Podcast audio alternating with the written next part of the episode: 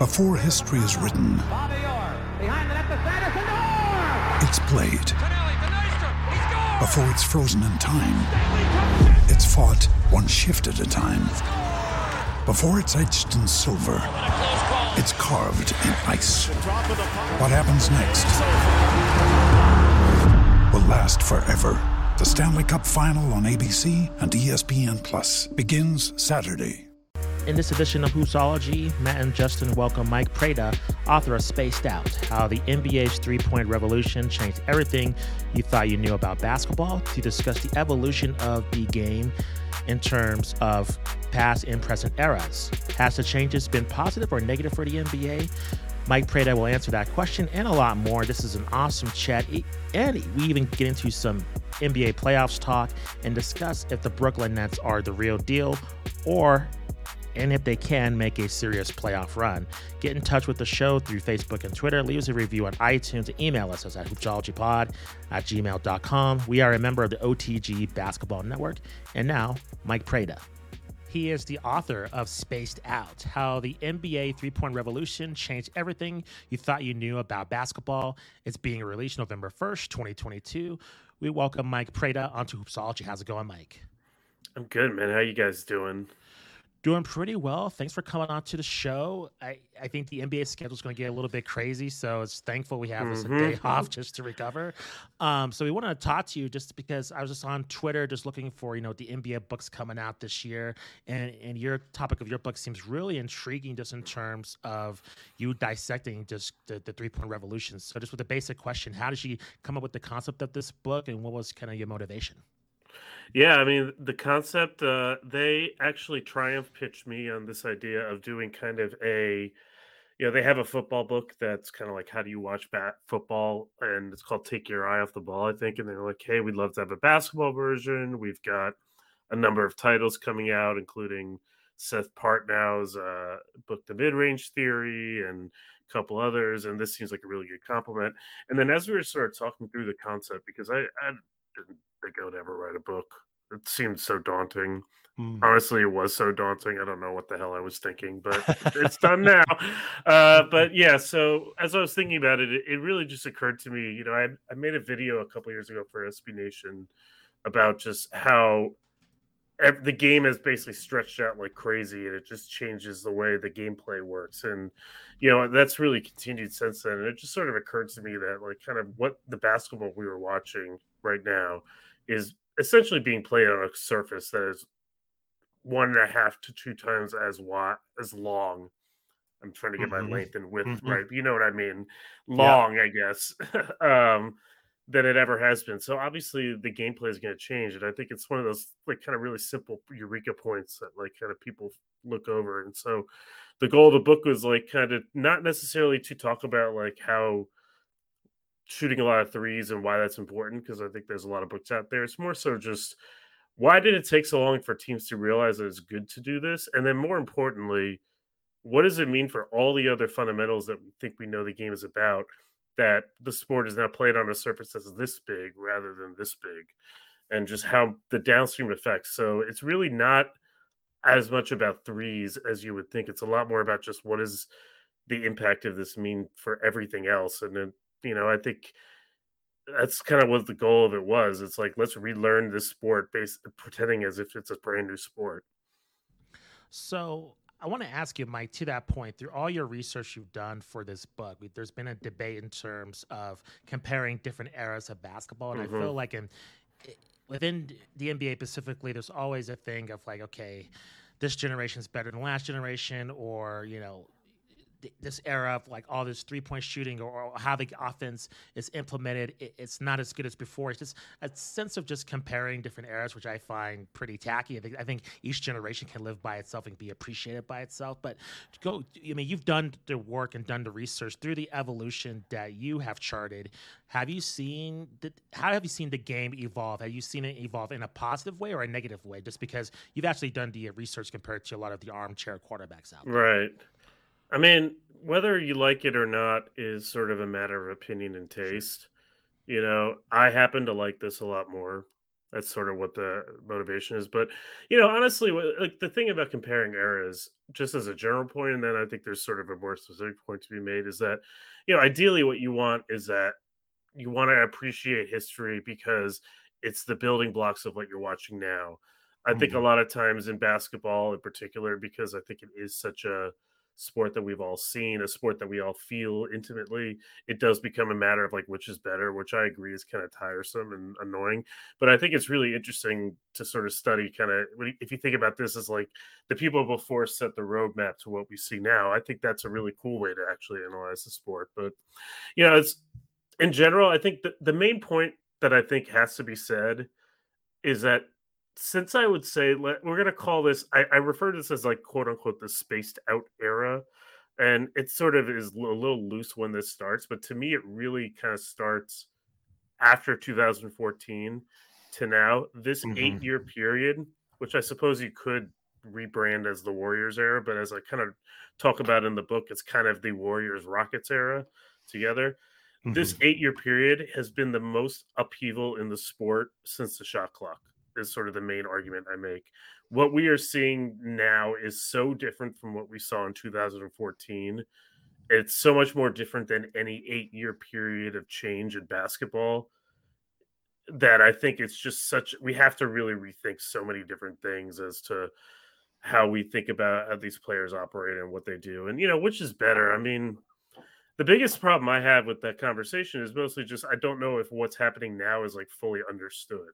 Like I don't, mm. I don't hmm. think it's fully grasped, and I think we're only starting to realize, like, wait a minute, like all of the sudden change that happened, like this is where the game is played now. I think it's just like it takes some time to really fully reckon with like the massive amount of change that's happened, and because of that, I, I was motivated to write this book just to kind of be like, okay, like let's reset. This is what the league is now, and now we can actually compare what these hairs are like with like a degree of, you know, specificity. And so that's sort of the way I look at it. As far as what you like better, I mean, I don't know. It just sort of depends on what you're going for. Uh, but again, I, I like this better because I think it's just the simple reason is more space means more ways to operate within that space. And I kind of like the way things get formed and the way the game, the building blocks of the game. I just think there's more ways to skin the cat now that I think are really fun. But you may not like that.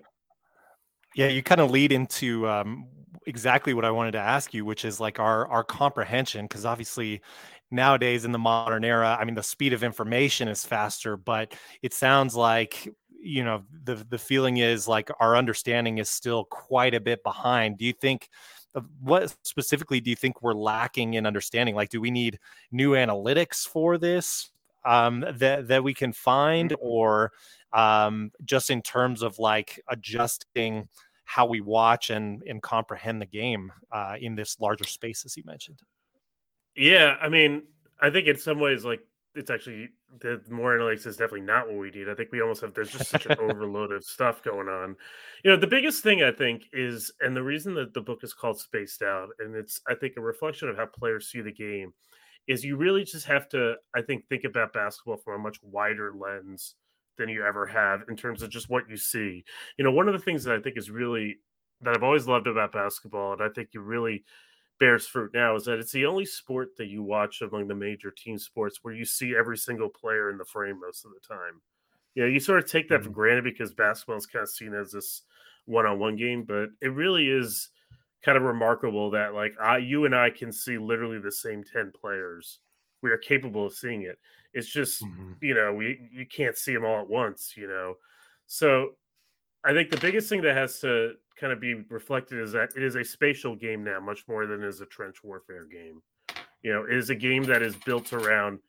It always has been a spatial game to some degree, but now it really is a spatial game. You know, it's a game where it's not a one-on-one game anymore. It's very much a five-on-five game in terms of institution. I mean, like people would argue otherwise, but institutionally, the illegal defense rule is like a huge component of this this book.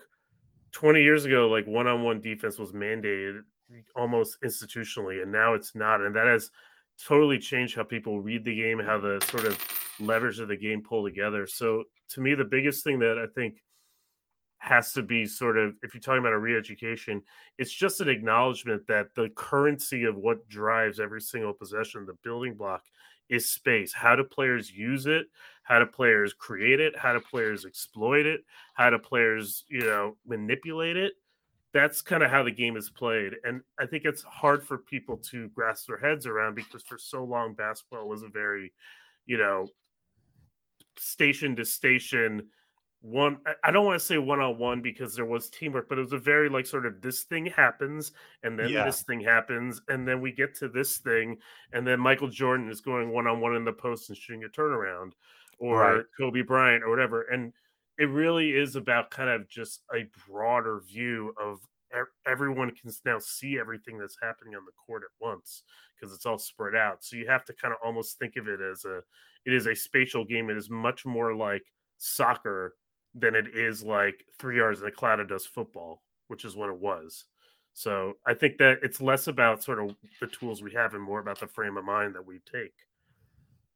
Do you think um, with the nature of, of having more space like that, that changes our percentage? Maybe is there a need to get away from or or a loss of value from like the center dominating the defensive player of the year position, uh, for example. I mean, centers obviously still have a huge role. I'm I'm not saying this to like bash Rudy Gobert or anything like that. Mm-hmm. Um, but do do you think we can even comprehend currently like the value of a lockdown perimeter defender? I mean, guys like Scottie Pippen, of course, Kawhi Leonard, perimeter defense has always been valued to an extent, but I would imagine the value increases with an increased number of three point attempts.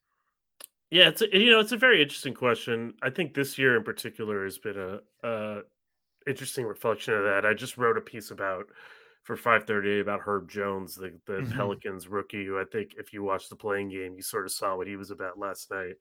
Um, I don't know if there's any way you can really make a larger value judgment mm. because part of the thing too, and this is going to sound really pedantic and like kind of professory, is like what even is a center now? You know, this is going to sound really yeah. epistemological. You know, one of the one of the chapters in the book, I I think the term positionalist which is like a really popular thing. Like, hey, we're in a positionalist league now.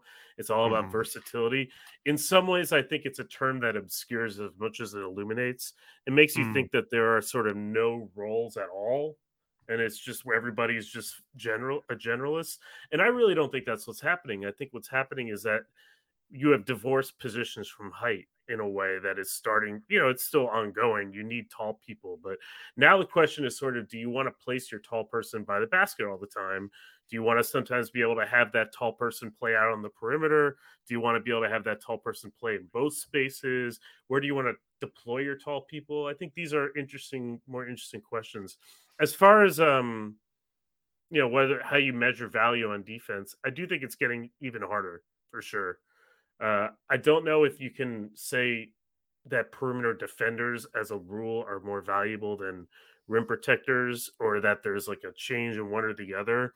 But I do think that assigning credit or blame to individual defend people on defense was always very difficult.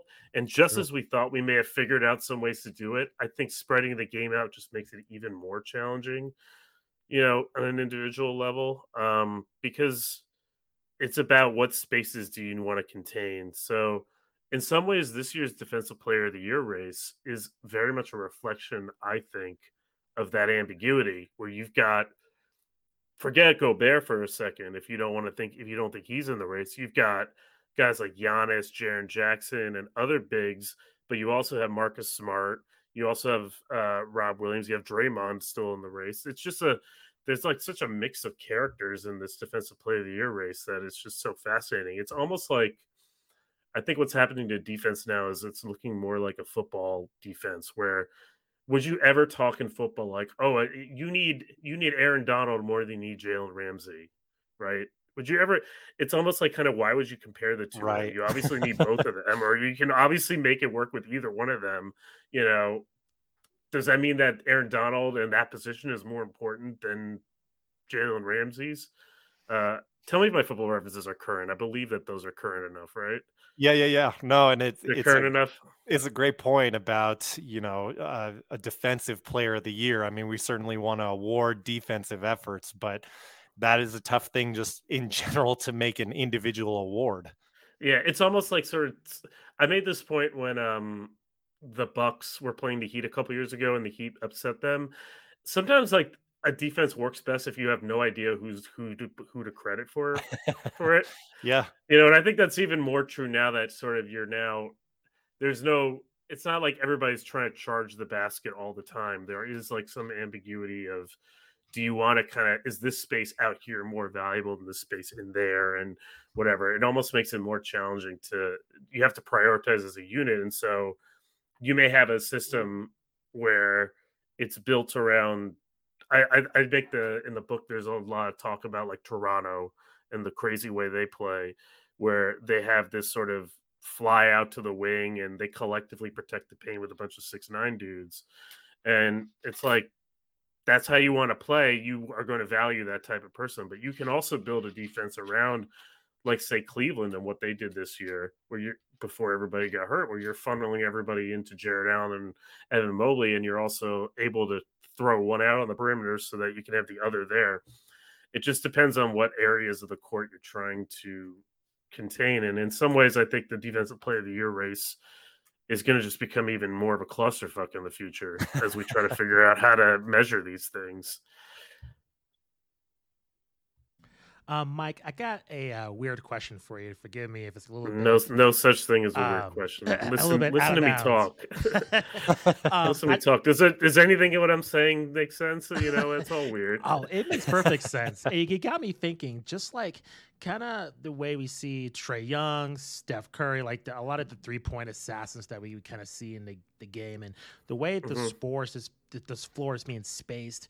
Where do you see it like kind of evolving in the near future? Because I- to me, I'm thinking like, and I don't know, this might seem str- strange to compare, but just seeing like different like you know average Joes on TikTok just make all these trick shots and just like you know what we what was not capable like 15 20 years ago now your your bagger from the average grocery store can hit insane trick shots every day. I'm just thinking in terms of your high the top athletes in the world that play in the nba like where do you see kind of the you know the, the spacing going if we see the evolution of three point shooting? Because i feel like i agree with you ever since of this era of the houston rockets and of the um, golden state warriors of what we've seen with klay thompson as well just in terms of the high three point um, percentages and just just the crazy shots and just what we see on just a nightly basis. How do you think that's going to change how defenses approach just you know guarding Yeah. offenses on a, on a, on a, on a nightly basis? You know, it's uh like you're what is it? Damian Lillard had a quote a couple years ago. It was like, I, uh, I, I can just shoot a half court shot normally, so why wouldn't I like sort of go off like kind of one of those step up screens, like sixty feet from the hoop and just launch? Yeah, I mean, ironically, uh, you know, one of the things that I think is happening now, and I'm really looking at a team like Memphis. I think uh, is an interesting example of this, and the playoffs are going to be a really interesting test of this. Is that you're almost you're almost thinking of the game. We think there's offense and defense, and those are two separate parts of the game. That's sort of how it's always been. You know, you get the possession is when you go from defense, and then you have offense, and there are fast breaks, and sometimes, but like generally, there is like sort of this clear line of like you're on offense versus you're on defense. But I think a lot of these teams now are going to kind of continue to adopt what I almost call like sort of total. Like I don't know, you guys soccer fans. Um, casually, somewhat. Mhm, So you know, like total football, the whole ethos of like the Dutch soccer in the '70s, where it's like guys are kind of playing all these sorts of different positions at different times, and there's sort of, yeah, I don't know, maybe I'm not explaining it well, but the way you play offense and what you're trying to do on offense will set up your defense and vice versa. So Memphis is a really interesting example. You're almost playing like a full court game, you know, and more so than you ever have before. And you know, I think you're already starting to see this in different ways, but you know, as far as like where people are shooting from, a lot of it will depend on kind of how your spatial alignments on offense translate to your spatial alignments on defense. So just to use Memphis as an example, they crash the offensive glass like crazy, try to generate turnovers. In a sense, they are trying to gain more possessions than you. You know, if you look at their shooting percentage, it's not very high. They're one of the more a mediocre shooting team, particularly in half court situations, but they are like historically great uh getting offensive rebounds and historically great at forcing turnovers. What they do on offense is they they have a lot of let's attack the space and we're going to drive hard to the hoop and we're going to shoot some floaters. We're going to shoot some like kind of shots going to the mid range, but our rebounds are going to bounce closer to the rim so that our giants can grab it. And then you're stuck underneath here all the time, so you can't run back on us. And then meanwhile, as you like are stuck underneath here, you have to basically travel more of the court.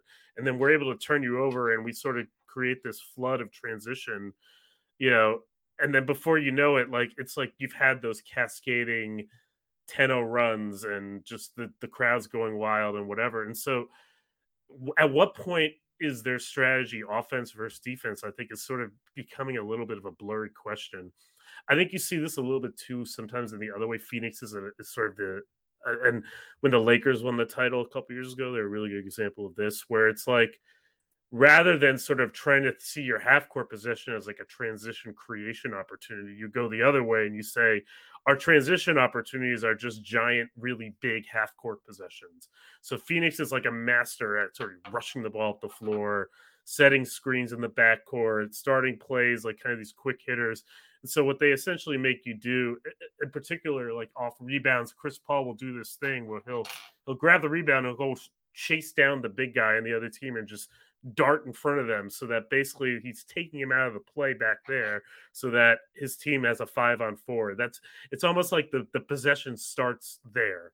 So I think it's less about where you shoot from, although obviously the capability of shooting from like kind of crazy distances makes you come out, but it's actually the transition from offense to defense that's becoming much more sophisticated. And you can see these sort of total court games develop where in that sense because in a half court possession you know you you are bound spatially by the half court line you cannot you literally once you cross half court you can't go back to the behind half court mm-hmm. so there is like a limit on how far you can push a half court possession right we are close to it like i mean you could sand guys at half court but like if, if the guy is behind the half court line the, nobody on the defense is going to come out to guard him because who cares if he's already crossed. But transition is sort of where you see now we got some interesting kind of things to play around with, and so I think you're going to see more of more teams adopt. Toronto's another example of a team that has a, a very like offensive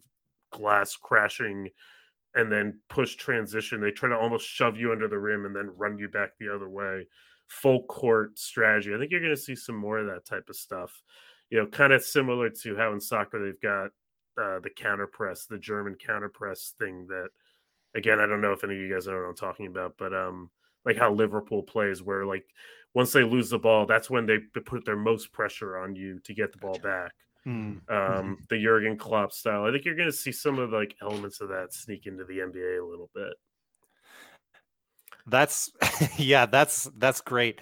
Um, I, I have to ask, you know, based on the reliance of transitional play, do you think that's something that potentially harms uh, Toronto or say like a, a bigger contender like Memphis as they mm-hmm. move into later rounds of the playoffs when maybe yeah. they're not able to control pace as much?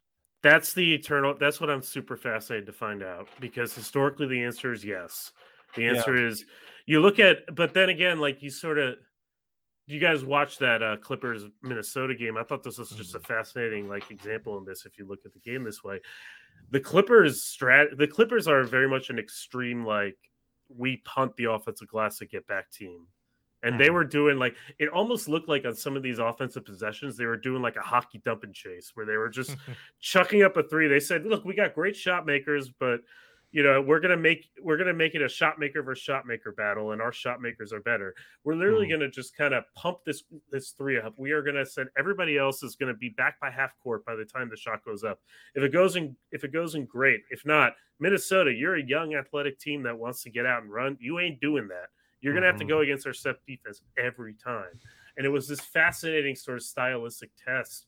And in the end like the clippers the sacrifice the clippers ended up making is they just didn't create you can't create good shots that way. Sometimes you have to drive. mm-hmm. you know, and so mm-hmm. I think there's um there's actually a, it's gonna be I was kind of hoping we'd see Memphis LA just for that like same contrast, but I do think this is a really interesting question with Memphis. You know, on the one hand, you're right that in general teams have more attention to detail in the playoffs. They get back, they don't get caught. But if you think of transition play as like a thing you strategize rather than a thing you run back on, it may be there there's a little bit more room for ambiguity there is going forward. And I'm I'm actually really curious to see how it plays out because I could totally see I mean Memphis sort of got lucky in the sense that they're playing a team that also likes to run, but like I could see Memphis struggling to get by a team that has more attention to that just won't turn the ball over as much or it will be better at defensive rebounding. But what I could also see is that they almost pull what the Clippers did against Minnesota, where they're just now they basically like they're so scared of the way they run that they've just they basically played like basketball dump and chase a little bit. Like, uh, you guys hockey fans? Casually. Okay. Do you, I I it's you know maybe I'm mm-hmm. describing this wrong, but you know like when they sort of shoot the ball, the puck in from the blue line, and then yeah. make a line change. Mm-hmm. That's kind of what it felt like the Clippers were doing on some of these plays. You know, so I don't know. I'm really fascinated to see. I think that also the element of sort of this being like a total total basketball strategy almost, where it's like we are driving hard to the rim to get ourselves into offensive rebounding position. You know, I could see a team saying, you know what, all right, fine, we're just going to go under on Ja Morant all the time, and if you beat us shooting like 15 of 35 from three, that's so be it. But it's it's going to be really interesting. I think this year is kind of a really interesting test because I don't think there have been a lot of teams that have played like Memphis and Toronto. They're almost like it's going to be really interesting to see are they has the future arrived or are they like almost like too far ahead of the curve? I'm really curious to see. I'm, I'm just I'm very excited to see how that plays out. Um, Mike, I got one last question for me, and I don't know if Matt has an additional question, but I wanted to ask mm-hmm. you specifically about the Brooklyn Nets. Um, mm-hmm. And they're kind of this. To me, they seem like an enigma, just because I think everybody, despite how they're seeded, a lot of people have them going to the NBA Finals with Kyrie Irving and Kevin Durant, and I think the news came out as we recorded this podcast that Ben Simmons would probably be available for a game four against the Boston. I'll Celtics. believe it when I see it. Me I'll too. Agreed. Agreed. All around. Oh, oh, but, but yeah, exactly. I, that would be. Kinda, I just don't understand. This is a guy who has not been mentally ready to play for a year, and now you're just going to throw him in at the for his first game is going to be this. Uh, you took the words right out of my mouth. I don't. That doesn't make any sense to me. But whatever. I don't we'll understand that either. I, I just don't to me it's like do you see him even being anything of a factor you know if if the experts are correct in terms of projecting the brooklyn nets to uh, make it all the way to the nba finals? Is there any kind of a possibility of ben simmons even any kind of a factor on this team or not? Because i'm Maybe. a lot of people are really excited but i'm just I, am like you. I don't understand. He hasn't played in almost over a year so it's just i'm baffled. Yeah. Maybe if like I mean maybe as you go deeper. I mean, but the other thing is like I don't to your point, like who the hell knows with this team? Yeah. They may have completed the weirdest season in NBA history when you consider why players were out, mm-hmm. um, and like what what happened. So like who knows? My my general thought is you know they can they are super incredibly dangerous in any one individual game. You know they can win any one individual game, but over time, I just don't know if Kevin Durant in particular when you consider the minutes that those guys are playing, the ramp up, and what's required of them.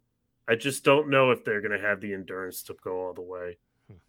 You know, but in any one individual game, they are they could beat anybody and are really scary. It's just you forget that the playoffs are a war of attrition as well as sort of a as as much as anything you know, and I just don't know. And you know, it's going to be interesting to see how this applies to Golden State too, who's also got a couple of guys coming back from injury, you know, who are older. Like, and the Nets have played the, those stars have played heavy minutes down the stretch for the Nets, and you know, Kyrie is in great shape, but like you know, it's just different. He had a quote recently where he was talking about how tired he was playing in his first back to back.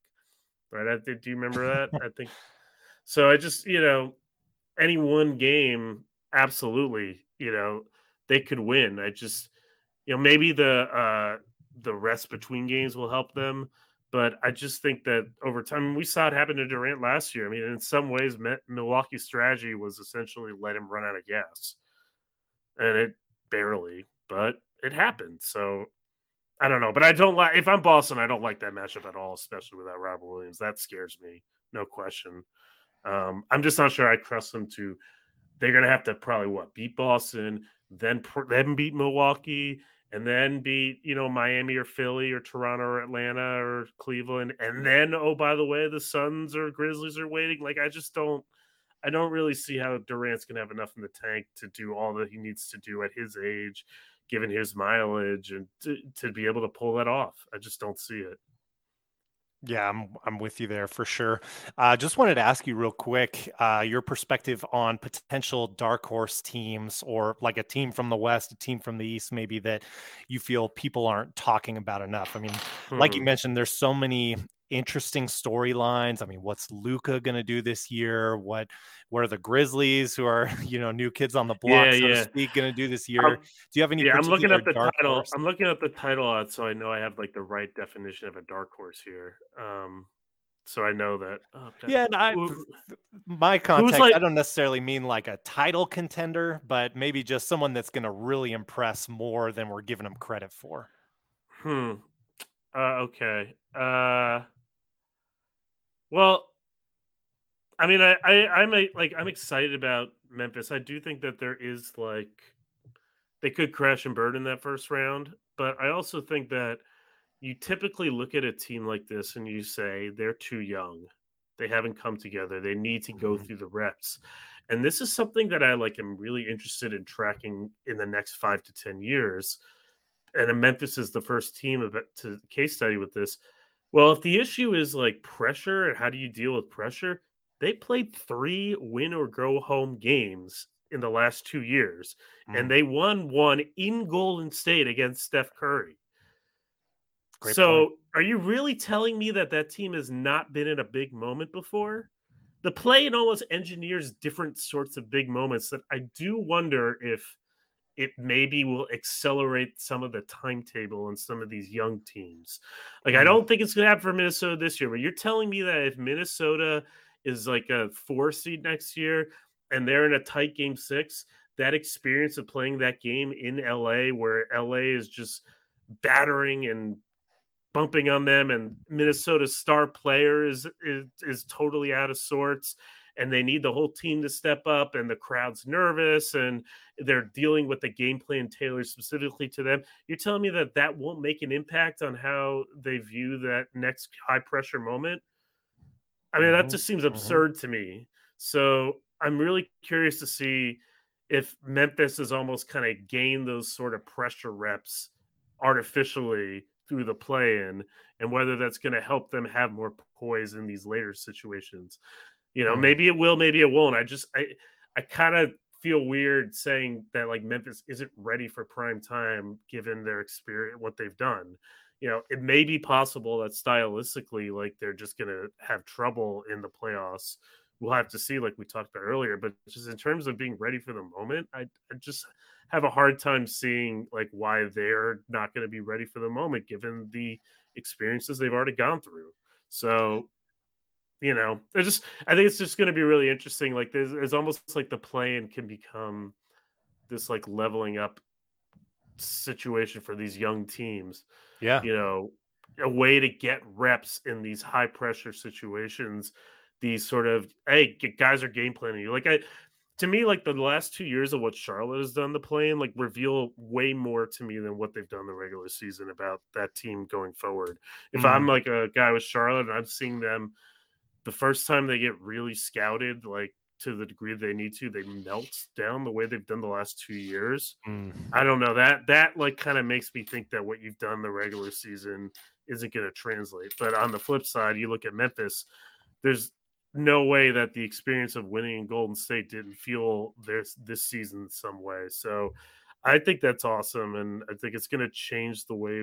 I'm curious if it changes the way we conceive of young teams' pressure readiness you know, and Memphis will be a great test case for that. Man, and I I don't know, maybe this sounds corny or whatever, but there's like a chemistry thing too with Memphis that that I think is a big factor. Yeah, it's interesting. Too. Like I, I yeah, I get the sense yeah. those guys are tighter than most other rosters in the league, but I, I'm I'm way outside looking in on that. But yeah, they certainly are, and I, I mean also it's like it's just going to be it's, it's just a fascinating team like they they break a lot of rules and so the question is like do, do the rules really hand stand they break rules on how they play they break rules on how their team is structured they break rules on you know what not having the one main it's the one main guy and a bunch of you know guys around him versus a lot of stars they break the rules on you know experience they just they break the rules and style play. just eh, in every way it's a team that doesn't is not going by how the norms of the game. And so, do the norms strike back this postseason, or do they defy the norms? I, I don't know. I think they're the most interesting story in the playoffs. Them and Phoenix's redemption story, but you know, Memphis in particular. I don't know if that means they're going to go all the way, but like I'll tell you what, like if if they get to Phoenix, and Phoenix, given what they dealt with Milwaukee last year with the big physical drop coverage and the two on two, and you know this sort of physical defense that chokes off their two entry points and ruins all the other stuff that cuts off their supply lines. I mean, Memphis can do all that too. So that's not a matchup that I'm super excited enthused about. If I'm Phoenix and they just lost to Memphis with Memphis missing like their five most important players. So mm. I don't know, man. Good just points. saying. I love it. we'll see. I mean, and, and, watch them lose to Minnesota in the first round because Minnesota is like just wakes up. Who knows? if that happens, you can imagine their celebration after they won that play-in game. I mean, shit, I might hear it all the way here from from where I'm at in, in New York. Like I'm gonna wait. Like why need why do I need an alarm clock that morning? Pat Beverley's loud voice right. is just gonna wake me up that day. right exactly. Uh, Mike, appreciate you coming on to the podcast. Can you let our listeners and viewers know where they can find your um, work on social media, and then let them know where they can um, find the book as well? Yeah, the uh, the thank you. The thanks again for having me. The book is out. You can pre-order on Amazon. You or you can pre-order it on the Triumph website. You can pre-order it uh, by uh, bookshop.org, so you can go to your local bookstore, which I think would be really cool because I think they need to be supported. Uh, you can find me on Twitter at Mike Prada NBA. Uh, got cut one, at least one other 538 piece coming. Got maybe some other things I'm working through, but you know, stay tuned, I suppose. Um, the book is really the main thing, but yeah, that's kind of what I have going on. Thank you guys so much for having me and for promoting the book. I, I really think that it's the kind of thing I'm hoping that all basketball fans will be able to appreciate it. If you're like a super X's and O's person, you'll get it, of course. But I'm also hoping that if you're just someone who likes kind of enjoying watching a sport, I hope it will help give you like a different lens to enjoy it. Appreciate you coming on to the show, Mike. Thank you. Thank you guys so much.